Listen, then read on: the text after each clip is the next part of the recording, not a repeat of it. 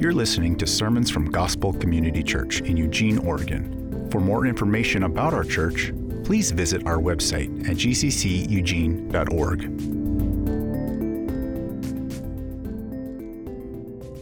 If you would turn to the Gospel of Matthew, chapter 5. We're continuing our sermon series in the Sermon on the Mount, given to us by Christ. And we've titled the series Live. And here's what I would say the series is titled Live because we don't actually believe that people and humanity truly live and experience all that life has to offer until you're reconciled into a relationship with your creator, which is only made possible by, through, and in Jesus Christ. And then how we also live and live life to the fullest is to be in relationship and enjoy the union that we have, but also to live consistent to how God has laid out his law for us to live as well. And so, so that's why it's called live. And so if you're visiting, you're a, uh, a new Christian, maybe a non-Christian, that might be a shock for you. And it might be a big statement to say, we don't believe that you're actually going to enjoy all of life until you are reconciled to your creator. But if there is a creator, which we fully believe there is, then we would know that our purpose in life is to be restored and reconciled to him. And so I've never preached in a hat this morning. I've been in ministry, I think, for 11 years. And so it's purposeful. So if you're freaking out in your seat, hang in there with me. I'll explain it in a little bit. So, okay? So let's pray. There's a lot to pray for this morning, too, guys.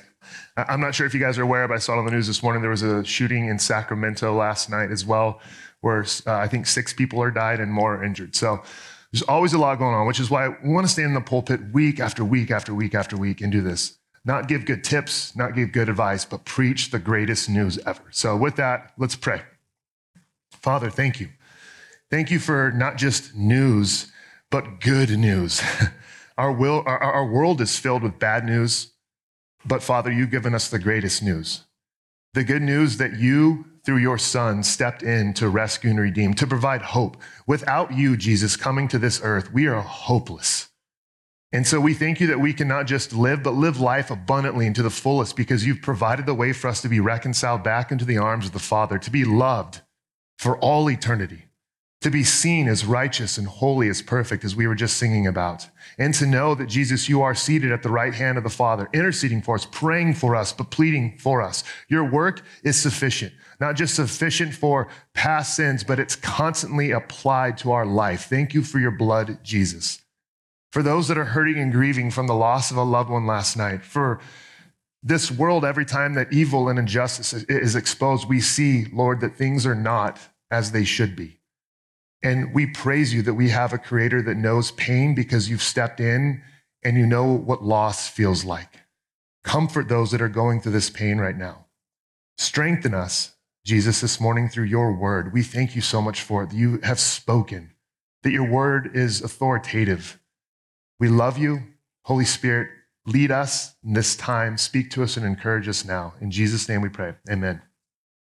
Our main point in our structure this morning is going to be this dang, the word dang, comma, but, comma, and then and, okay? So the, the, the sub point will be Jesus came to us so we could go to him. So Jesus came to us so we could go to him. But we're going to look at that, that, that there's a big dang in this passage, and then there's a but in this passage, and then there's an and that we have here. And so read with me, if you would, Matthew chapter 5, verses 17 through 20. This is Jesus. Do not think that I have come to abolish the law or the prophets. I have not come to abolish them, but to fulfill them. For truly I say to you, until heaven and earth pass away, not an iota, not a dot will pass from the law until all is accomplished. Therefore, whoever relaxes one of the least of these commandments and teaches others to do the same will be called least in the kingdom of heaven. But whoever does them and teaches them will be called great in the kingdom of heaven. For I tell you, unless your righteousness exceeds that of the scribes and Pharisees, you will never enter the kingdom of heaven. I think it's important for us to understand a, a few people in the narrative today, uh, and, and specifically who Jesus is referring to. So, first, obviously, we have Jesus, who is the Son of God, who is God incarnate. He's God in the flesh. So, he's there giving this sermon. But we also have the scribes and the Pharisees. So the scribes were a group of people who they were the scholars of their day on interpreting scripture. So they were the people that you would look to, the modern day professors at a seminary, someone like that. Okay. They're, they're the D.A. Carsons, the, N.T. Wrights, the R.C. Sproul's, guys like that of our time. That's who they were. But then you have the Pharisees, and those are the people that are, uh, are, are just zealous specifically about applying the law to all areas of life. And so that's who is in the audience Jesus is speaking to right now. But he's also talking to primarily Jewish people. I mean, that's who this that that is Jesus' audience. You have scribes, you have Pharisees, and then you have the, the Jewish people. Matthew knows that. Matthew knows his audience, okay? It's important for us to know that because of what Jesus is saying here and what he's going to unpack today. That he, he, he's not coming to get rid of the law, to abolish the law, or anything like that. The reason why people had such a big problem with Jesus is because Jesus didn't uphold their tradition or their customs. And they believed that the traditions and the customs that they upheld should be upheld to. Okay.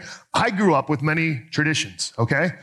One of them is in regard to hats. Okay. And many of you grew up with customs as well. I remember recently I watched a man preach a sermon with a hat on and I was appalled, right? I was like, who does this guy think he is? And, and, then I was like, but I'll hear him out. I was more appalled by how he preached the word of God. And I think that's where our heart can, our, our greatest concern should be. I grew up in a family to where you didn't wear your hat at the table. I don't know if many of you grew up in a family like that where you didn't wear your hat at the table, but you also only wore your hat in one direction, okay? I was literally told at one point in my life that this means, and I know someone out here has a backward hat on, sorry to call you out on this. This means you're going in reverse in life. Okay? I was literally, I was given the speech. This means you're moving backwards, okay? This means that you're in neutral. And so I was told, where do you want to move in life? Do you want to just constantly be neutral? Which this to me seems like you're going backwards. or do you want to be moving backwards? Or in life, do you want to be a man? That's what I was told that moves forward. I was like, oh, okay. I'm going to wear my hat forward then, I guess. I was also told that men don't wear earrings, okay? And I was also told that man don't, men don't have tattoos, okay? So I'm not doing great on several fronts at this point, according to how I was raised. That's a culture I was grew up in. It's definitely part of the culture I grew up in that you would never wear a hat inside of a church building. And in fact, many houses you don't wear hats into. So where, where does this come from? Well, what happens is culture determines laws, and then they come into the church, and the church says, well, we should uphold whatever law this is or tradition it is. And Jesus was like, no, no, no. This, this in the Old Testament, this is my law, this is my authority. Anything beyond that, uh uh-uh. uh This is it. I wrote it as the divine author. It's sufficient. You guys have just added a bunch of stuff to it and then told others that you need to uphold it as well. That's what we would call legalism or being Pharisaical or something like that. And so I didn't even have control as a kid of the haircuts I had to wear. Okay. So here's me at five or six years old.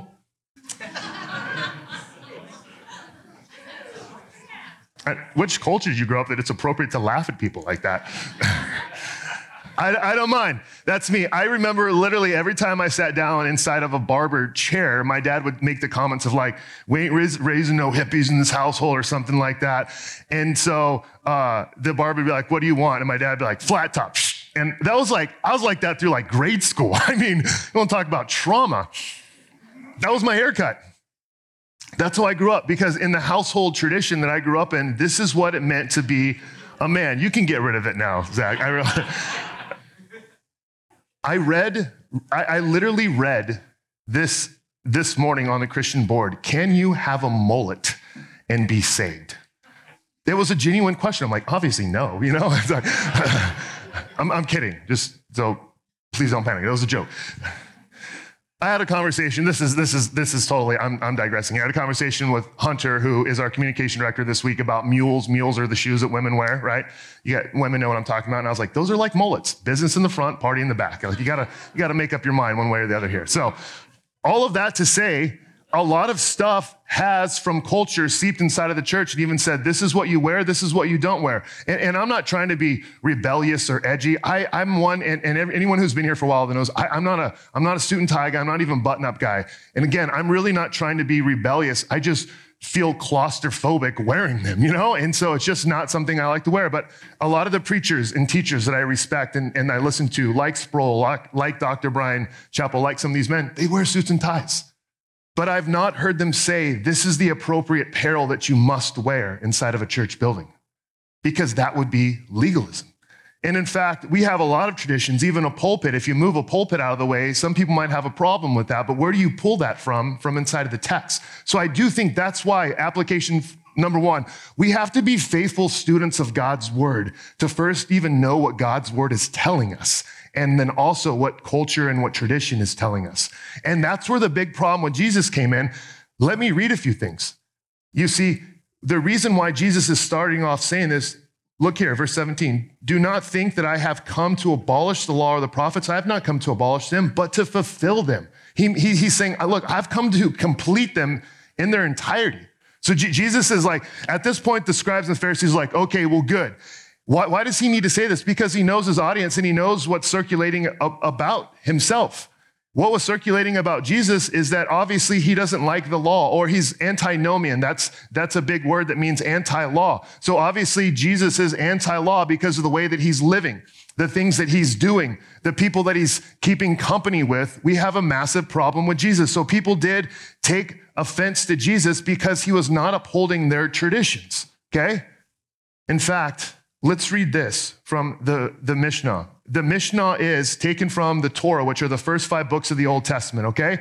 And then what the Mishnah does is it takes and, and it breaks down the laws and says, here, in a sense, it codifies and says, here's how you live according to these laws from the original text, the first five books of our Bible, the Pentateuch, the Torah, okay? So that's what the Mishnah does, is it's, it's, it's saying, Sabbath, here you go. Here's 39 regulations on how to Sabbath, how many steps you can take, what you can pick up, what you can eat, and what you can't eat. So I believe we have a slide for a couple of these.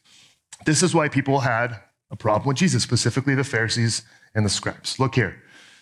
Keep thee far from an evil neighbor and consort not with the wicked. Okay? That is something that the Mishnah says.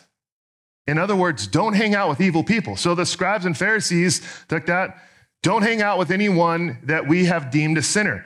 But we know this from scripture that Jesus was a friend of sinners, that he ate with them. When you ate with someone, you're, you are welcoming them, in, welcoming them into a friendship. That's what it meant back then. And so already Jesus hangs out with the tax collectors. He hangs out with people that people don't think you should hang out with. So they have a problem with that. They're like, whoa, he's not supposed to be hanging out with those people over there. Then it says this he that talks much with womankind brings evil upon himself and neglects the study of the law, and at the last will inherit Gehenna. Just another word for hell. Okay. Jesus taught women. He hung out with women. They sat at his feet. They were part of his ministry. So the scribes and the Pharisees don't like that Jesus isn't upholding the Mishnah. He's not holding these traditions that we think he should uphold. We've added to the tradition, and now we've said you need to uphold our tradition and our laws that we've created beyond Scripture. That's legalism. I'm an active hunter. I love to hunt. And every year, Oregon prints out the regulation booklet. It tells you what the laws are in the state of Oregon, where you can hunt. It even tells you if you're a, a waterfowl hunter, which is a duck hunter, that this is the time you can legally start shooting at. Maybe it's 6:45 a.m. If I say I'm not going to start shooting until 7:15, that's one thing. But the law of Oregon doesn't state that. It, now, if I tell everyone else that hunts me, hey, none of you guys can shoot till 7:15, they might be like, well, that's not what even the law says. It's me moving it further now, the motive for doing this, I think, was good. It was to try to protect the law, but what happened is it made everyone super religious on an external front, okay? Meaning that they knew how to check all the boxes, they knew how to do all the right things externally and look really good. Their hearts were just dead. That's why Jesus calls the scribes and the Pharisees whitewashed tombs. He, I mean, that's really offensive. He's saying, You are a rotting corpse. You know the rules, you know the regulations, you've added to them, you check the boxes, but your heart does not know me, and in return does not know the Father. So, this is why Jesus feels the need to say this, because he's not saying, I didn't come to get rid of the law. Jesus loves the law. It is a reflection of his own character who wrote the law. He's not saying, I, did, I and, and, there's a misconception. If someone tells you this, you, you need to know this that Jesus did in the Sermon on the Mount, he is not upping the law, In a sense, he's not changing the law, he's not renewing the law. What he's doing is helping people see how they have misunderstood the law in the first place. That it's not primarily about external actions, it's about a heart. And you'll see through the rest of the sermon what he's doing is he's unpacking it in, in, in, in a hard issue. You talk to even many men that say, Hey, I struggle with lust. I've, I've rarely ever heard a man say, Hey, I'm, I'm struggling with adultery. will you pray for me? And you're like, What do you mean by that? It's like, Well, I, have been looking at women in, in, an adulterous way. That's how Jesus describes lust. We like to say lust. We think it sounds a little bit better, but Jesus comes in and says, Hey, this is a heart issue. It's actually adulterous. And so he is explaining what it means. It's more than just a box you can check, it's a heart posture toward God.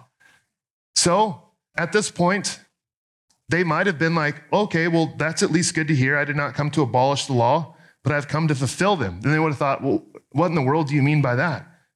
Look at verse 18. For truly I say to you, until heaven and earth pass away, not an iota, not a dot will pass from the law until it all is accomplished. Okay, in verse 17, we have a dang because he said, I, have I'm, I'm coming to fulfill the law. In other words, I'm not getting rid of this. And he's saying, for truly I say to you, until heaven and earth pass away, not an iota, not a dot will pass from the law. This is a dang. This is like an uh oh. What's happening here? Jesus is saying, No, I, I didn't come to get rid of the law. I came to fulfill it. What does that mean for us in regard to God's word, in regard to the law? What does it mean for us? And why does Jesus say the law or the prophets? Jesus is simply referring to the Old Testament as a whole. He does this in Luke 24 as well. You see, another tradition is our tradition is that we've structured the Old Testament the way that it is today. That is a more recent tradition. Our Hebrew Old Testament Bibles are structured in what's called the Tanakh ordering. Okay? So they're structured with the Torah, then they're structured with the prophets, and then they're structured with the writings. And so that's how the Old Testament was broken up into three scrolls the Torah, the prophets, and the writings. So when Jesus is saying this, what he's saying in a sense is all of the Old Testament. That's what he's saying, is all of the Old Testament. I didn't come to get rid of any of it, I came to fulfill it. And, and not a single dot, iota, anything like that is going to pass away until all is accomplished. What does he mean by dot or iota? It's a letter in the Hebrew alphabet. We have a slide for this as well. If you look up there, you should be able to see the smallest dot there, or it looks like a backward C. I think it should to you guys too. That's a yod. So what he's saying is the smallest letter in the alphabet, uh, in, in the Hebrew alphabet, is not going to go away. Nothing's going to go away. A squiggle, a line, anything like that, until all of it's fulfilled, until I've accomplished every single bit of it. Okay? Look at what he says next. Therefore, whoever relaxes one of the least of these commands, commandments and teaches others to do the same will be called least in the kingdom of heaven. But whoever does them and teaches them will be called great in the kingdom of heaven. Jesus is saying this Whoever does all of these commands and lives according to them and then teaches others to do the same, they're going to be called great in the kingdom of heaven. Whoever doesn't is going to be called least. He doesn't say that you're out, he says you're going to be called least. And then so we need to ask, what is the kingdom of heaven? Matthew is one of the few authors, and I think, don't quote me on this, he's the only author that actually refers to the kingdom of heaven as the kingdom of heaven. The other authors say kingdom of God. The reason why Matthew, a Jewish author, says kingdom of heaven is because of this. He knows his audience, and he knows that the Israelites wanted a Messiah to come in who was going to take over the Roman government usher in his kingdom and get rid of their oppression. The way we could easily de- define kingdom of God, and I get this from Patrick Schreiner, is God's people living in God's place under God's provision. Okay? God's people living in God's place under God's provision. So God's always had a people living in a place under his provision. In the Old Testament, it was the Israelites living in Israel, the promised land, under the provision of one of God's kings like King David. Nowadays, God's people living in God's place under his provision looks like this God's people are the church. We are one in Christ. We are the body collectively. There's neither Jew nor, nor Gentile, nor slave, nor Scythian, nor Greek. All are one in Christ, living in God's place on the earth. Instead of a tabernacle, we become the tabernacle. The local church becomes that under his provision. God provides our greatest need for us. He provides salvation, rescue, and hope through Jesus Christ. Constantly into our lives, that's what he provides. What Matthew is saying, instead of kingdom of God, he's essentially saying the same thing, but he's saying kingdom of heaven because he wants his Jewish listeners to know this. I'm not talking about an external place here on this earth where the Messiah is going to come and set up a throne here and then get rid of the Roman Empire. He's like, I'm talking about an internal state. So he is saying that this is more spiritual, which is why he says kingdom of heaven. This is a spiritual thing that Christ is going to do in and through our hearts and lives. Now we get to the biggest thing, like, uh oh, verse 20. For I tell you, unless your righteousness exceeds that of the scribes and Pharisees, you will never enter the kingdom of heaven. Uh oh. Jesus is now looking and saying, You see these guys, and you, you have to know this. It, it, was a good thing to be a scribe and a Pharisee back then. It was a good thing. Like, these are the people that people looked up to. These were the holy and righteous ones. And, and they were the ones that were praised in, in a primary, uh, primarily illiterate culture. These are the people that had the education. Which is why when Jesus comes on the scene, people, again, they're like, who is this guy? He didn't come up in the rabbinic schools. We don't know him. We don't know where he got his training from. We don't even know how he learned how to read. And he speaks with authority. The prophets came in the Old Testament and they said, For thus says the Lord. Jesus appears on the scene and says, Truly I say to you. What is he doing? Ascribing divinity that he is God here in the flesh to himself. No one else speaks like that. Truly I say to you. The other translation of that word is amen or certainty or truth. He says, Truth I say to you. Jesus, over and over again, and, and, Matthew unpacks this over and over again, says, Truly I say to you, truly I say to you, because God is now on earth saying, This is what I'm saying. He's proving and showing his divinity. Again, these people don't know who he is. They don't know where he came from or anything like that. He's just some kind of rogue guy. And do you know what their problem is? Yes, they, they might be concerned that he might be teaching a rogue doctrine, but their problem is, is that Jesus is gaining followers and they're losing approval. Many times in life today, we struggle with the same thing the Pharisees did. We like to call them names and be like, don't be a Pharisee, but we want man's approval so bad, and so they. So much so that it governed their lives. Again, this, this man who's supposed to be uneducated, who was a, a carpenter from Nazareth, comes up and people are like, Who is he? And not just that, but like intellectually, he smashes the spiritual elite. I mean, l- lets them have it. I don't know if you've ever seen the movie Good Will Hunting. The, the main character, Matt Damon, is, is, is a man named Will Hunting. And he's a guy that is a janitor for MIT. No, I mean, no one knows who he is. He's essentially a nobody. And one night he goes into a bar there and they're all hanging out. And there's this other guy that's really trying to impress people and trying to impress the ladies. And he just gets owned by Will Hunting in, inside of the bar. I mean, just he makes this guy look foolish. And then everyone's like, who is this guy? This guy then, Will Hunting goes on to solve this incredible mathematical equation inside of the school. And they're like, who is he? And they're like, he's a janitor. He's like a nobody. Where'd this guy come from? In the same way, you have to understand, Jesus pops on the scene. They're like, we don't know who this guy is, but he's speaking with authority.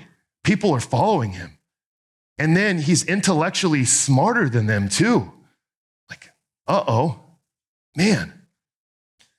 Again, it was never a bad thing to be a Pharisee. It was never a bad thing to be a scribe. It, it's something now that we say, don't be like this. But Jesus is saying, hey, you know the guys you guys all look up to? Unless your righteousness blows theirs out of the water, you'll never enter the kingdom of heaven. Dang. The only thing you do when you hear something like that is go, we're hopeless. How do you know if you're someone who struggles with being a Pharisee? How do you know if you're someone who struggles with a self righteous heart? Let me read through a list that might help you. You place yourself higher than others. You think, well, I'm only looking at Facebook images and YouTube videos, so I'm not as bad as people struggling with real porn. There's always a tier. I would never say that or respond like that, so I, am better than they are. In a liquor store, I go and get nicer whiskey. I haven't bought the stuff in a plastic bottle. You, you make these comments I can't believe they did that or I did that. Though scripture itself says there's no one who does good, no, not one, and that our hearts are deceitfully wicked. So that statement, I can't believe I did that. I can't believe they did that. Why? Because of what you believe yourself about yourself or what scripture has to say. Or I would never do that. I would never do that. I can't believe I fell into sin. I can't believe I did that. Why? How high of a view do you have of yourself? Another way is that you're someone who gives very little grace and very little mercy. Jesus makes it so clear. Those that are forgiven much, forgive much. Those that have a hard time giving lots of grace, understand this that you have very little need of it. You're someone who lacks patience. A lack of patience oftentimes comes from a very religious, Pharisaical, legalistic heart. You get angry at God over events in your life that you have deemed unfair. Let me use Ian's story that he used up here this morning from worship. Is he, he could say, like, God, I didn't close this deal. I've been praying all week. I've been talking to you about this. I've been serving you well. And, and you didn't close this deal for me at work. Like, you should have blessed me. Not understanding that God's love and God's blessing has nothing to do with what we do, but everything to do with what Christ has done for us. So people that oftentimes get mad at God and say, you should have done this, or what they're doing is they're tallying, keeping check marks of their life, saying, well, I've been doing all this good stuff for you. In a sense, I've been manipulating and controlling you, God, so that you have to respond to me like this. And God's like, that's not how my kingdom works. It's one of grace. A lack of confession, people that oftentimes don't know what to confess, have a very low view or understanding of their sinful hearts. Here's another one Where do you run when you sin? Where's your confidence? In other words, if you can't confidently, confidently run into the arms of God, it's because you have placed your confidence in your sin or things that you have done or not done. In other words, if your confidence on the weeks when you're doing really good, like I'm, I'm, I'm, I'm, reading my Bible, I'm doing good, and so I have confidence that I can enter God's presence, that is a misplaced confidence based upon how well you're doing. Our confidence on our worst week or our best week has to be the blood of Christ is sufficient for me to run boldly into the arms of God who loves me. So, where's your confidence? You can see people's confidence when they fall into sin, whenever it's placed in themselves, because they fall into wallowing and self loathing and hating, thinking that the more I hate myself, the more God might love me. It's inconsistent. Here's another one I am not receiving the praise I deserve for the work I'm doing. And I think I deserve that. Like, no one's seeing the work I'm doing. It's pretty awesome. I should be getting more praise because I deserve that. That's coming from a heart that says, This is what I deserve. This is what's right for me. Here's another one. I have a hard time seeing my sin, but man, I have 2020 laser vision on spotting others. Lastly, I'm defensive. I'm defensive. You address me on anything and I'm defensive. Why? Because my inner lawyer rises up and says, No, I don't, I, I don't like that. In other words, you coming to me, showing me sin, does one thing. It shows me how much I need Jesus and his perfection and righteousness and the grace of God. But I'm saying, no, no, no, no, no. You can't talk to me about that. Defensiveness is proof that you have a self righteous religious heart. All this to say, these are all proofs that you can have a very self righteous uh, or self righteous and religious heart. And let me say this so, so clearly. Self righteousness is one of the things that Jesus is constantly talking about because it is sneaky, it looks pretty externally, and it's going to lead to a slow and painful death. It's just as egregious and it's just as sinful as someone slamming heroin in their arms it just looks a lot prettier on the outside, which makes it a lot, I shouldn't say a lot more dangerous, but it makes it real dangerous for the Christian community. You see, the person that's injecting drugs or doing something like that, it's real evident that their sin is there. But the person who's doing this, they can check all the boxes, look really pretty, but they can be dead on the inside.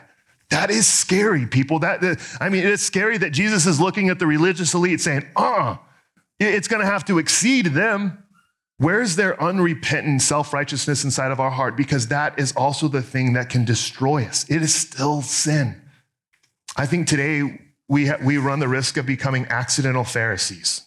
Accidental Pharisees. To where Larry Osborne wrote a book called Accidental Pharisees. Great book. I'll save you the time on reading it because he breaks down a list of the ways that we can become accidental Pharisees. Okay? And here, here's his list. A few have been added. You have your radical Christians Ready for this? Your radical Christians tend to see generosity as a leading indicator of what it means to follow Jesus. The required metric is a generous and simple lifestyle, with the caveat that if you don't live simply enough, you aren't generous enough. So, in other words, you need to live a very simple, kind of poverty ish lifestyle. There's the crazy in love with Jesus Christians, and they're another group. Their litmus test of a true disciple is costly personal sacrifices, financial or otherwise. Evidence that you have been persecuted for your faith is highly valued. So are a few wild leaps of faith that all of your friends thought were not so. Then you have the missional Christians. They want to know what you're doing to help fulfill the mission of God. If you start up a soup kitchen, volunteer, tutor, uh, or tutor at risk kids, or move your family from the suburbs into the inner city, you'll have no problem earning the badge with this group of people. Uh oh. The gospel centered Christians like to determine spiritual maturity by means of their theological grid. If you like big words, careful distinctions, and nuanced debates, you'll fit right in. It also helps if you read something by Jonathan Edwards. There's the community Christians. They like to tell you the only way to do church is by house church or with a community that looks the way that Acts 2 looks. Forgetting what Bonhoeffer said about community, those who love their dream of Christian community more than the Christian community itself become destroyers of that Christian community, even though their personal intentions may ever be so honest, earnest, and sacrificial. The ecclesiological Christian. These people have the clear way of the way church should be done and governed including Sunday morning services. If you're not doing it how they believe, you are likely not doing it right. This would include a structure that only sees uh, um, house churches, like the prior one, and small groups or small churches lived out in houses. This is the way that the New Testament church should be done. They have a list of what Sunday should look like that's oftentimes based upon descriptive books of Scripture. You have the sensitive Christians. They like to act like society's police on everything that is said and maybe how it should be said differently to be sensitive to all people. They are more of society's savior than Jesus is, or at least they see themselves this way. Though it wasn't, uh, though Christ's main goal wasn't to make sure that everything he said made his listeners feel good, these Christians have made it their goal to make sure that everyone else says makes people feel good. Then you have the uber reformed. They like to make sure only hymns are sung, not with instruments, and only wine is used during the communion and never in intinction. If you don't know what that is, it's when you stick the bread inside of the cup, which I don't like anyways because it's soggy. So every sermon should be drenched with Calvinism. You see, maybe you fall into one of these camps. And what Larry Osborne is saying that it's it's it's quite easy to become an accidental Pharisee. Because back then, what they were doing, people didn't think was wrong. And nowadays, maybe doing some of these things. In other words, are you adding something to what scripture says or not? So at this point, it's not super good news, but you have to look at the but that Jesus has right here. Verse 17, let's start over. Do not think that I have come to abolish the law or the prophets. I have not come to abolish them, but to fulfill them, but to fulfill them. For truly I say to you, until heaven and earth pass away, not a dot, an iota will pass from the law until all is accomplished. Please hear me this morning. At this point, I think most of us should be willing to say, dang, that's not good, uh, not good news. But this is really good news. Jesus came to earth. He came to us to fulfill the law of God. In, in other words, every motive, every dot, every iota, every check mark, everything like that, Jesus Christ fulfilled in his life here on this earth. All of it. What he took to the cross with him that day was, was a perfect life of law keeping. What he did on the cross was die for our ways of law breaking. He went up to the cross completely pure as a law keeper and said, Let's make a trade. I'll take all of the ways that you've broken the law. You can have all the ways that I've kept God's law perfectly. That will become yours by grace through faith, and I will take on yours. There's an old uh, hymn called Come Ye Sinners. I don't know if you guys are familiar with this, but I love this hymn. We're going to explain the gospel through it this morning. We have a few lines from this song.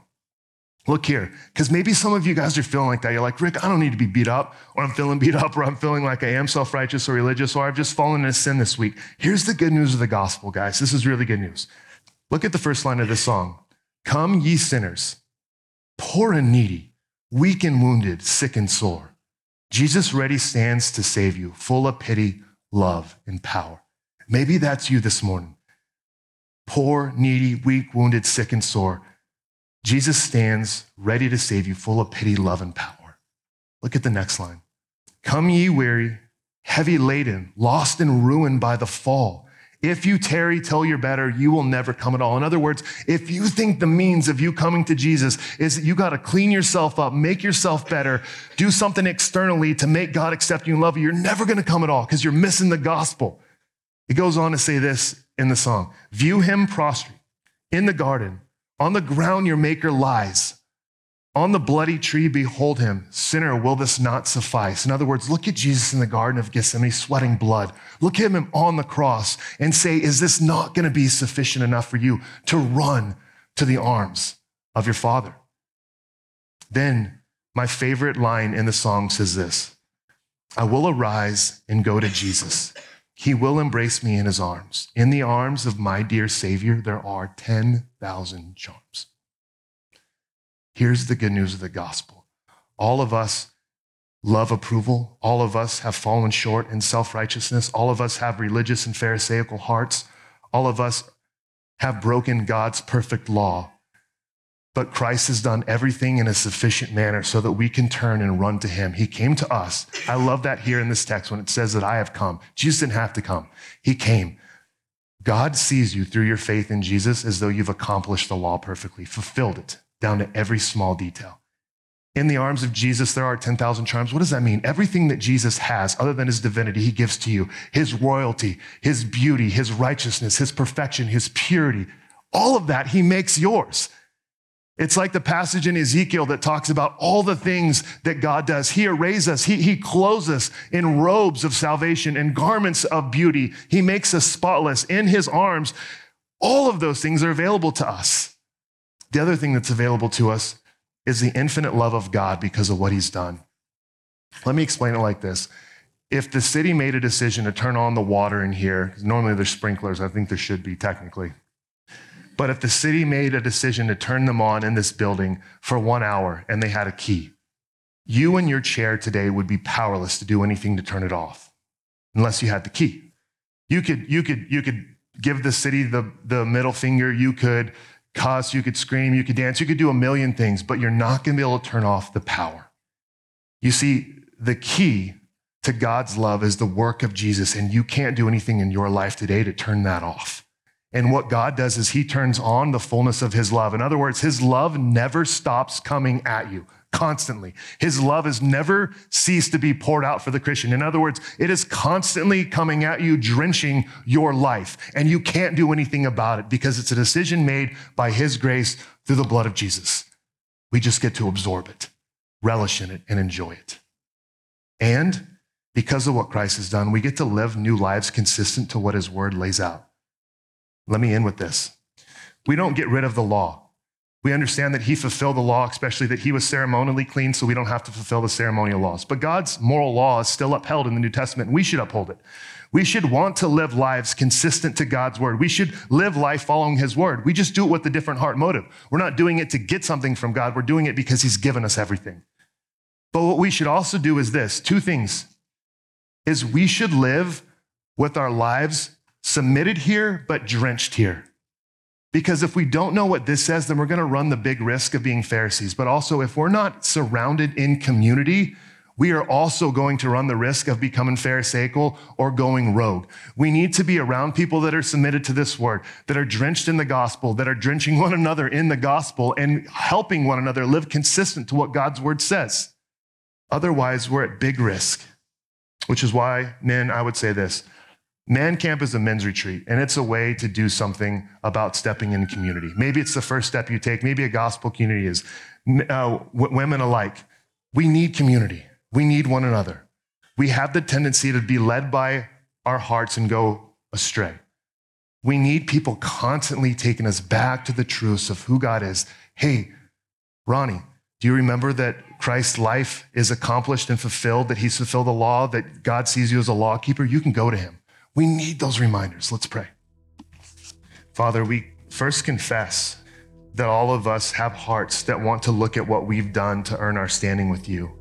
We thank you that you are the only ones who, uh, the only one whose righteousness did exceed that of the scribes and Pharisees. And so we celebrate your righteousness today in Jesus' name. Amen.